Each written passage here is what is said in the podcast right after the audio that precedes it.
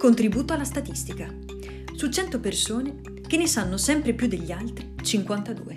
Insicuri a ogni passo, quasi tutti gli altri.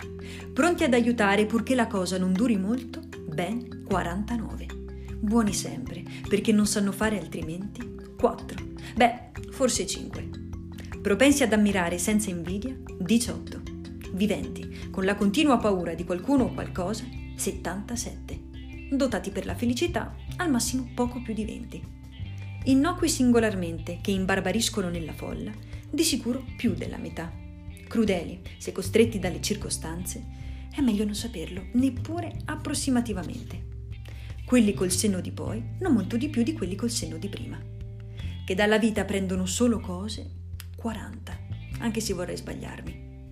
Ripiegati, dolenti e senza torcia nel buio, 83, prima o poi. Degni di compassione, 99. Mortali, 100 su 100. Numero al momento invariato.